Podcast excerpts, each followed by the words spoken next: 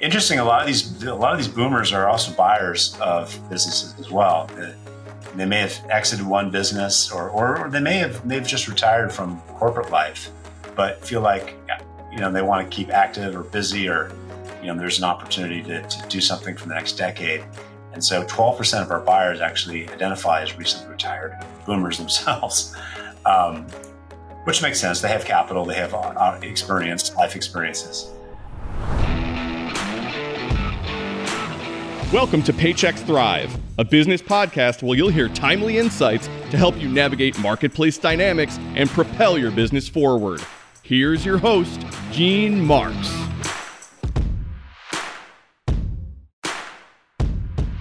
Hey everybody, it's Gene Marks, and thanks again for joining us here on the Paychex Thrive podcast. Happy to have you here, whether you're listening or you're watching us online. I'm here today with Bob House. Bob is the president of BizBuySell. That is Biz, B I Z B U Y S E L L dot com. Uh, it is a website that I have been a fan of and a reader of for many, many years. I have stolen so much content from BizBuySell over the years to use in presentations I've given or things that I've written, uh, where I, I do give credit where credit is due, Bob, but it is, it's really, it's just a great site for anybody looking to buy or sell a business. So uh, first of all, thank you for doing that. And, and thank you for joining us again. Uh, you were here for the first season and we're glad to have you back. My pleasure. Thanks for having me. Bob, how long have you been doing this? Like, where, give, give me a little history of BizBuySell. Sure. Well, BizBuySell was started back in the mid nineties, but I've not been involved that long. I joined uh, about eleven years ago, um, and have essentially been kind of uh, the leading the business unit, um, BizBuySell, as well as our other marketplaces. We have BizQuest, which is another business for sale marketplace, and we distribute our listings on other uh, locations online across a network of sites. Uh, including LoopNet, which is part of our uh, sister site. We're part of the CoStar Group. So I've been doing this for eleven years. And, uh, but yeah, all around this business for sale marketplace ecosystem. That's great. I'm just kind of curious. Um, tell me a little bit about BizQuest and LoopNet. Like, what is, I wasn't even aware of these because I get too wrapped up in BizBuySell. What, what, sure. How are you guys related to each other? Sure. Well, we're part of CoStar Group, which is the leader in uh, digital real estate, uh, both uh, data as well as marketplaces. And so uh, CoStar has a number of marketplaces, including the business for sale marketplaces. Uh, LoopNet is a commercial real estate marketplace, the leading commercial real estate marketplace. And there's a lot of small business owners and, and entrepreneurs on LoopNet looking for their next space. So there's all kinds of commercial spaces available for, for sale or for lease. And because of that, we also include our business for sale listings on that marketplace as well. BizQuest is the number two marketplace of business for sale here in the United States, and uh, it's just another uh, brand and uh, you know, user experience, a little bit different look and feel, but really a lot of the same listing content, some different content and information available to those users, and just cast a wider net because, again, we are really about aggregating the largest audience of entrepreneurs and business uh, buyers and owners and brokers, and creating an ecosystem that serves that audience across the uh, the, the web. Makes sense. Um, so if I, I visit, we'll stick with BizBuySell, although I obviously, you know, BizQuest sounds like it's very, very similar. But um, on BizBuySell, what am I, I actually know the answer to this question, but I'm going to have you share this with our audience. Like, what are we getting when we visit your sites? What's there? Well, you're getting the, the most inventory of business opportunities for sale, uh, established business opportunities, closed or, you know, asset sales, franchise resales or new franchise opportunities, all kinds of small business opportunities. Uh, we get the most supply, sixty-five thousand active listings across our uh, site over the course of the year, and certainly the most active marketplace in terms of traffic. We have four million monthly visits to our uh, network of sites and just a lot of activity. So that results in transactions. We have also a lot of uh, sold comps of sold businesses that you can, uh, which, you know, is part of the insight report that we do quarterly and tells, you know, trends in the marketplace of what's happening and where sale prices are going and where multiples are going, et cetera.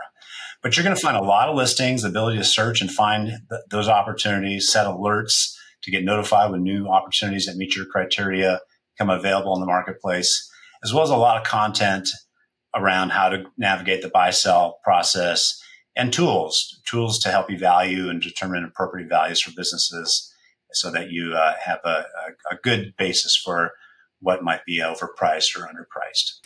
I um I consider your site like, you know, the Zillow for, you know, businesses. And I don't know if that's, you know, if you take that positively or negatively. I have a very positive outlook on Zillow. I just, you know, I just, I, I feel like it's similar to that, you know, for, for that market. Is that, it, it, does that make sense to you at all?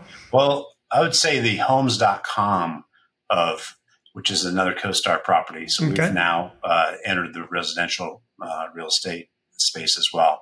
So that's a competitor to Zillow. Got it. But I, I know what you mean. Yeah, it's a similar type of thing. And by the way, just as a little a business idea for you. So I follow an account on Instagram called Zillow Gone Wild. I don't know if you've ever seen it, but the, somebody takes like a crazy listing on Zillow um, and posts it on Instagram. One where like, you know, you're, it's all like seems normal, normal, normal, normal. And then they have like a basement that's like, you know, a pool or something, or like, you know, something like, what was that? And, uh, you know, and, and I heard actually that it's really, it's, it's driven a lot of traffic there. And I was just thinking like, you know, a BizBuySell Gone Wild um, would be an interesting Instagram account where you could take just some really unique business, you know, that's out there that would surprise people when they're looking at it um, and say that it's featured on the site. So yeah, we've done that to some extent, but featuring interesting businesses is definitely fun. And there's some really unique businesses out there that, that are on the platform. If you search, you'll, you'll, you'll find them or come across them occasionally. And yeah, they're definitely great for uh, driving engagement and clicks when we put those in our newsletters. It's a lot wow, of fun. That was interesting. And I don't want to put you on the spot, but I mean, did anything come to mind like over the past ten years? Has there been anything like super unique that you're like, wow, that was a real, you know, that, that was an unusual one? Well, one does come to mind because we we uh, featured it in, in a kind of company uh, all hands meeting. It was a really interesting uh, invention of a kind of a wheel a wheelchair for, you know, the people that needed kind of wheelchair access, but it was all terrain, so it kind of looked like a tank. Um, but you know, so it was like, you know, a wheelchair that could basically tackle anything, like a Jeep and a wheelchair put together.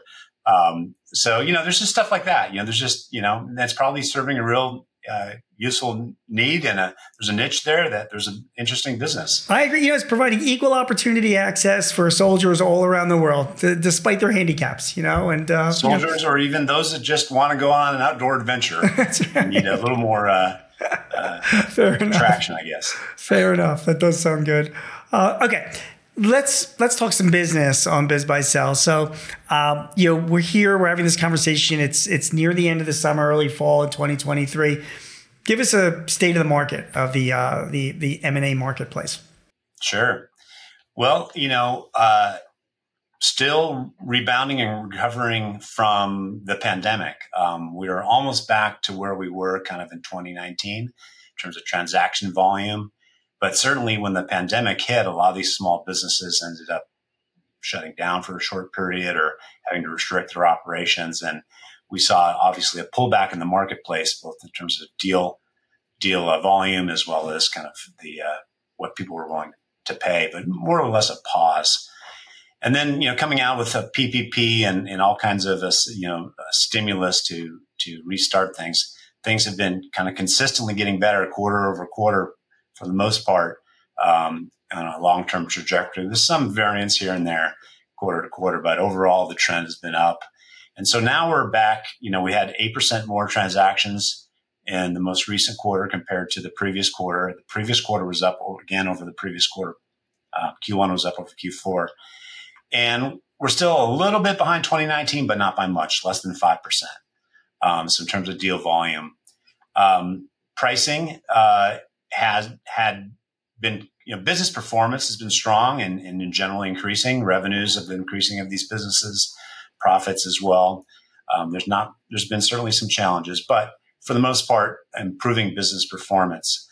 Uh, the, the new wrinkle is, you know, these, the sale prices of these businesses are now starting to look like they're being affected by the rising cost of capital. Right. So, it's going to so, ask you, you know, about the fact that, you know, It's it's more expensive to to make the purchase. The buyer has to have some headroom, has to come with some more money down, has to have a little more buffer, and that's being uh, reflected in uh, a slight reduction in some of the sale prices. In fact, they were down fourteen percent in uh, over what they were in Q one.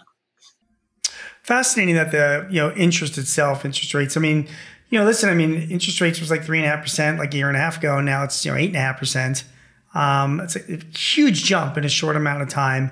And um, I, what I see among my client base is like it's it's starting to have its effect. Like it takes a while for this kind of thing to be absorbed by the market. And now I have, you know, I have clients of mine that are going out for uh, property loans or equipment loans or even to buy another, you know, company, and they're trying to get financing from, you know, banks that, you know, only the best get prime. So they're, you know, they're looking at nine and a half percent, ten percent even, you know, of interest rates, and it is starting to become uh, an issue with them, whether or not it, it deals make sense. And I guess that's what you're seeing as well as the, I mean, you mentioned that selling price has been affected. That's, which is kind of a bummer that it would have an impact on, on a sales price. I mean, don't you think that, or have you seen other types of, you know, uh, you know, strategies to try and get a deal done rather than just impacting the selling price? I mean, more seller finance notes or, you know. Absolutely. Right. Yeah. So deal financing gets more creative as, as cost of capital goes up, as lending gets more restrictive. Um, you know, definitely seller financing becomes a bigger part of the deal. And so seller financing is pretty common now. It's interesting to see how it's changed over the years. I mean, it was, it was really critical after the Great Recession. And then as, as we came out in this, you know, ultra low interest rate environment, it kind of was not really so uh, prevalent. Right. And now it's back to being prevalent, like, you know, not, maybe not quite at the level of the Great Recession, but it's certainly important. In fact, most um, buyers, seventy percent, according to our survey of, of buyers, say that they're going to ask for seller financing, and fifty-five percent of them say it's very important. There's a little mismatch on the sell side where owners are a little less likely to offer that up. Um, but it can help them, actually, because uh, you know, it can actually increase the overall sale price as where creative deal financing comes into place. And, you know, you can de- defer some of your taxable uh, you know, gain by taking a, a seller note. And with the current interest rates, you know, you can get a good return on that. And it just, you know, it, it, it bring, you know, lenders are wanting it, uh, the buyers want it, you know, business owners and then going to selling owners standing by the performance of that business and the likelihood that uh, obviously that buyer is going to be able to continue to make payments to, to not only the bank, but the sellers, the, the, sell, the exiting owner. Right. I kind of see it as an opportunity for a seller, mainly because um, you can do seller financing and still maintain your, your higher price.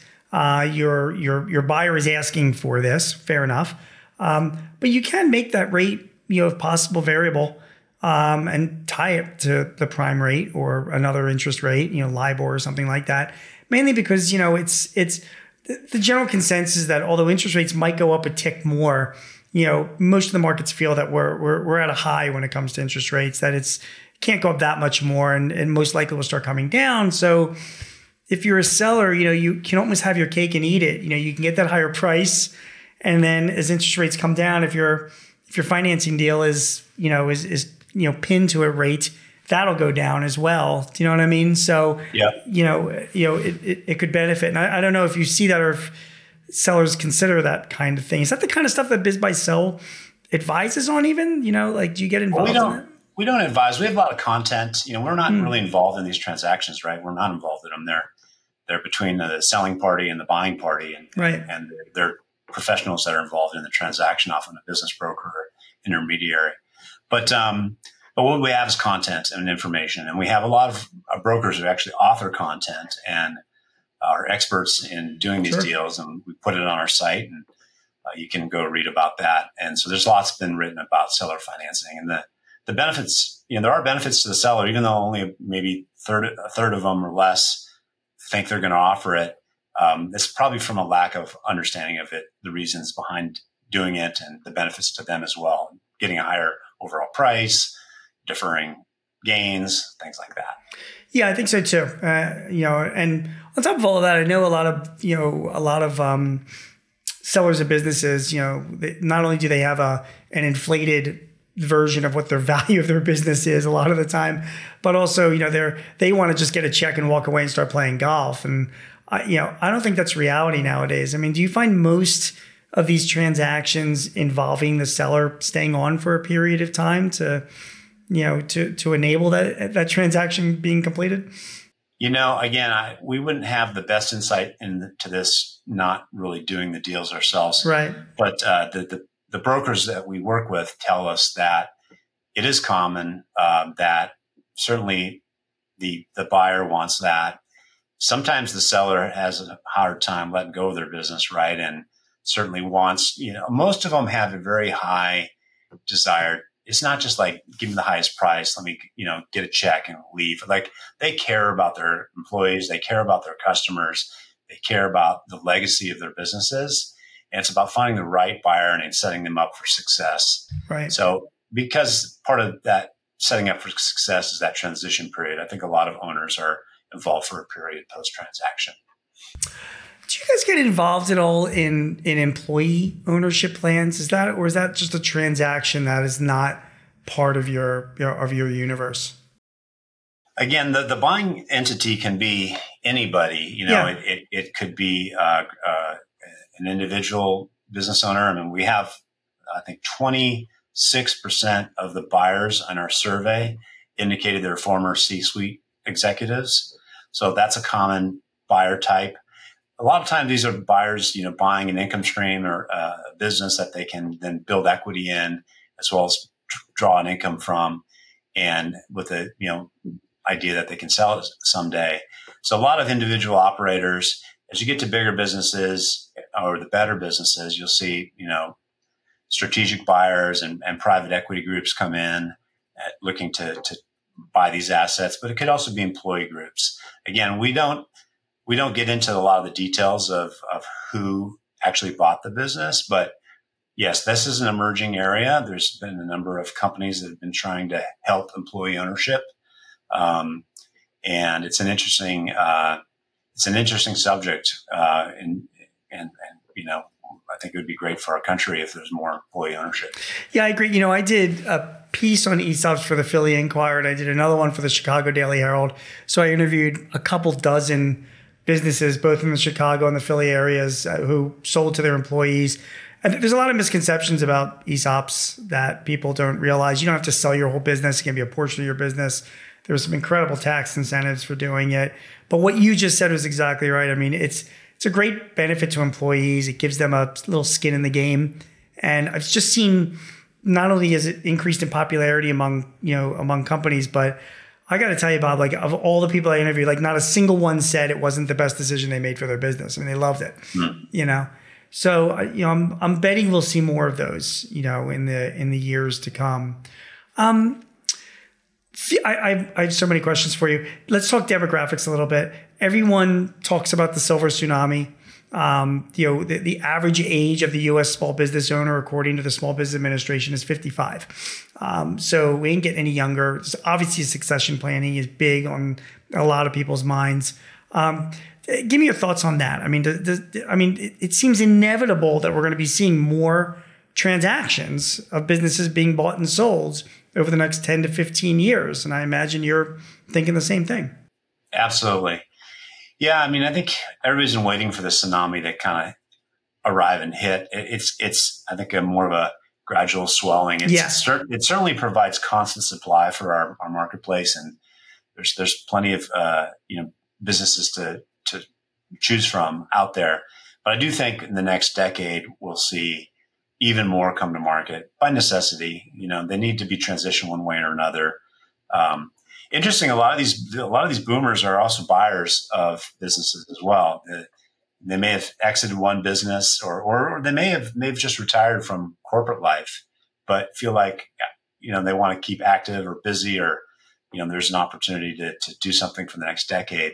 And so, twelve percent of our buyers actually identify as recently retired boomers themselves, um, which makes sense. They have capital, they have experience, life experiences, but. Um, Yeah, the you know it's, there's been a lot written about it, and I, I'm sure we'll see a lot more supply coming on the marketplace out of necessity, and I'm just out of I think there's also on the buy side I think there's a lot more interest in in uh, you know entrepreneurship through acquisition, and you know a lot of even the younger uh, entrepreneurs are seeing it as a safer route to to business ownership than trying to start the next Twitter or Facebook or whatever. You're going to start from scratch. Um, take something and build on it and grow it. And, you know, that's what we've always preached here, that your chances of success taking over something that's already got customers and revenue and profit, trained employees and all that, and and building on it is much greater than starting from scratch where nobody knows about you. Yeah, it makes complete sense to do that. And um, it's kind of advice I've always given whenever I speak to younger people. They want to start up their business. And I'm like, you know, I mean, most business ideas have pretty much been thought of by now. I realize the Ubers and the Airbnbs are going to come their way. That's fine. But boy, there's so many existing businesses that are out there that if you, you know, if you know the industry, you've had some experience in the industry and you buy this business, you make it your own. You know, it's like, it's like you learn that, that, you know, you can take an existing idea and improve on it. And, you know, and here you've got the infrastructure, you know, to do that, which is interesting. Do you think it's become, I mean, you mentioned earlier about, you know, twelve percent of boomers, you know, or, or people that have recently retired have bought into businesses. Do, do you think it's easier buying a business now than it was when you start? How long have you been doing this again? You've been involved with? I've been doing it for eleven years. eleven years. I think it is getting easier. There's, there's, there's getting uh, more, you know, information and uh, transparency and valuation resources and um, familiarity with this opportunity. So I do think it's getting easier. I think it will continue to get easier. Uh, we're, we're certainly on a mission to make it easier. I mean, we're trying to really serve the marketplace, make it easier for owners to to list or find a, a professional to help sure. them go through that process, and, and make it easier for buyers to, you know, reach out and, and connect and, and kind of go forward in the deal. Yeah, I think so. I, I do think so as well. Um, of the transactions that you have seen, uh, you know, I, usually is it true that the grand majority still wind up being asset transactions versus stock transactions? Like I don't, I don't come across a lot of, again, of my client base, people I talk to that, that buy stock of another company only because of the liabilities that they have to inherit and issues like that. And I'm curious if, if that makes sense to you as well, or if you're seeing that in your numbers. Yeah, there, there are definitely ongoing concerns in established businesses, but they are often, they're usually structured as an asset sale yeah. for those, for a couple of reasons. One is that liability, remove that liability. Second is just the licensing required by the intermediaries. You know, when you're doing stock sales, now you're talking about S E C licensing, and, you know, business brokers typically aren't under that kind of licensing. So um, they'll be structured as an asset sale for that reason as well. Um, but, you know, and, and, and again, we're, we're BizBuySell has businesses that are valued from tens of thousands to tens of millions. And, you know, in the Main Street deals, which are typically enterprise value under two million dollars, um, those those are those are smaller deals that where, you know, they'll be structured as an asset sale. When you when you get into bigger deals and you're getting to lower middle market and you're getting into like boutique investment banking and and, and that kind of thing, then you're going to see more stock sales and partial ownership transfers and investment rounds and things like that. But in the Main Street sector, it's you don't see a lot of it. What are your thoughts on multipliers? I mean, you you you know you, you publish data on, you know, multiples of revenue or profits that companies have gotten historically when they sell themselves, and um, and I'm curious what your thoughts is that is is that a metric that you like or that you would feel confident in using, and if you were out there to buy a company?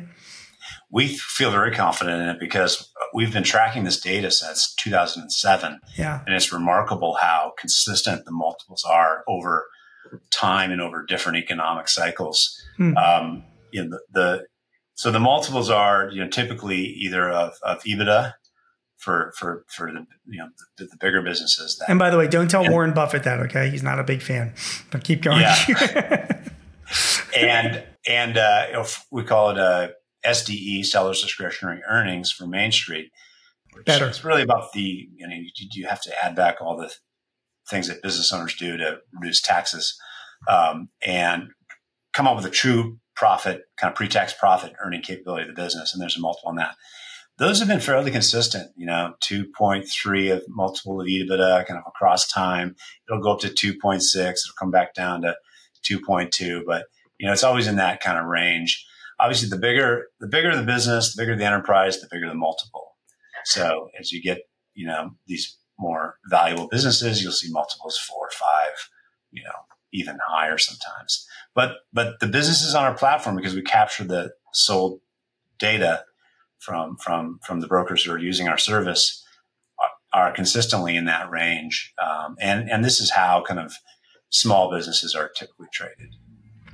And what industries are you seeing getting, you know, the, the hottest as it is, or that are uh, receiving those higher multiples, or a bit receiving an increase in demand? Well, um, restaurants have bounced back quite strongly um, after being hammered during the, the pandemic. You know, they've pivoted in incredible ways. That industry has now figured out mobile on-demand ordering and takeout and delivery. And a lot of them have expanded their footprints through the expansion to outdoor spaces. And then I mean, here in the West Coast, they've kind of all kept that. And some of these restaurants that were entirely operating indoors with a t- tiny patio now have this massive footprint. So um, there's interest in a lot of transactions are are happening. In fact, I think they were up uh, uh, ten percent um, in the most recent quarter over the previous quarter. So uh, that's one category. Service businesses are always popular. There's just that recurring revenue sh- stream that, and, and and there's such a broad category across so many different service categories that, as a, as a as a group, they're they're always of interest, and and we've seen great financial performance out of that category over the last five years. Um, as you know, median revenue and median cash flow of those kind of businesses has marched upwards on our platform. So those are the two that come to mind. Good. That's good. All right. We're almost, we're almost done here. Uh, but I, I got to ask you, I mean, you know, particularly after the first time that we spoke and now that we're speaking now, knowing all of your knowledge. So I, I'm sure you're going to work for BizBuySell for the rest of your professional life. You're happy there. It's all good. It's all fine. But let's just say hypothetically that you decide to turn in the keys and leave the company and you're going to start your own business. So based on what you've seen, and when I say start, you're going to buy a business. Um, what, what type of business or industry, you know, would, would, would you be interested in buying into? And more importantly, more importantly, based on everything that you have seen and read and done with BizBuySell, share with us what you've, what, what, what you've learned. What would you do if you're buying this business based on what you have learned? How would you go about that? Well, that's really interesting. I mean, I love what I do here. So that's why I've been here for as long as I have been. And you'll continue to be there, I'm sure. Yeah. But just like um, that. It's, it's fun to serve this community of, uh, of, uh, entrepreneurs and help them. You know, we, we feel really proud to be a part of helping owners exit and helping buyers, you know, chase their dream. Um, Probably the next closest thing for that, and we all joke about, you know, we're going to all be business brokers or intermediaries when we retire, because then you can stay involved in it and yes. you can actually get closer to it and really work with these. And, and you can buy these businesses too. I mean, you can buy into a franchise, you can start your own, you can buy an existing one. An existing, um, you're saying like a business broker, as you're saying, right? A business broker, yeah. yeah, yeah business I broker agree. business. business. Okay. And, and, and brokerage agencies and various agencies are for sale on the platform too. You can buy insurance agencies and sure. you know, other types of uh, you know service related businesses. So let me so so I'll push you on that. Business brokers is a great industry to buy into. Obviously, there's going to be no shortage of, of transactions, and there are people that are superstars and people that are not as great. It's like anything else. So say you decide like you know I'm gonna you know you know I'm Bob House. I'm gonna open up the Bob House business brokerage agency, but I'm gonna buy an existing agency and make it better. Um, what would you you know? What would you do if you were to buy? Like, you know, based on everything that you've learned from this site, um, what mistakes maybe would you avoid? We're saying when I buy this, I'm definitely going to make sure I do this, this, and this to make sure I get the best deal possible. Yeah, well, uh, it's again, it's not going to happen, but if it were to happen, you know, I think in general, like we're seeing the industry mature and, and improve through a lot of work through the, you know, International Business Broker Association. Mm-hmm. I think we're trying to play a role in helping uh, standardize and professionalize the education and certification of business brokers. But there are some great brokers out there. And then there are some brokers that, you know, haven't frankly had the training that they should have to, to be really uh, a, a good representative for uh, a good agent for their, their, their seller or the buyer. You know, I guess I would, um, I would make sure, you know, to be very responsive to clients on both sides of the transaction, whether I'm representing my seller or any interested buyer. Sometimes the buyers cannot get the service that they, uh, I think, merit. Um, but uh, yeah, I don't know. I think uh, you maybe specialize in a particular uh, industry, and I, I don't know what that industry is, but okay. um, a lot of brokerages tend to be uh, generalists because then you can take on any deal. But uh, I might find a more of a niche and, and pursue that. It's great. That was a great answer. Bob House is the president of BizBuySell, biz buy sell dot com, B I Z B U Y S E L L dot com. And also, there are some related sites as well. Uh, Bob, thank you very much for your time and your insights. It's great. Um, of course, we're going to have you back again in the future to give us an update on the market. But this is very, very interesting stuff, and I think will be of very relevance to, uh, to our listeners and viewers. So thank you very much. My pleasure. Thanks for having me again, Gene. Do you have a topic or a guest that you would like to hear on Thrive? Please let us know. Visit payx.me forward slash Thrive Topics and send us your ideas or matters of interest. Also, if your business is looking to simplify your H R, payroll, benefits, or insurance services, see how Paychex can help. Visit the Resource Hub at paychex.com forward slash works. That's W O R X. Paychex can help manage those complexities while you focus on all the ways you want your business to thrive. I'm your host, Gene Marks, and thanks for joining us. Till next time, take care. This podcast is property of Paychex Incorporated, twenty twenty-three. All rights reserved.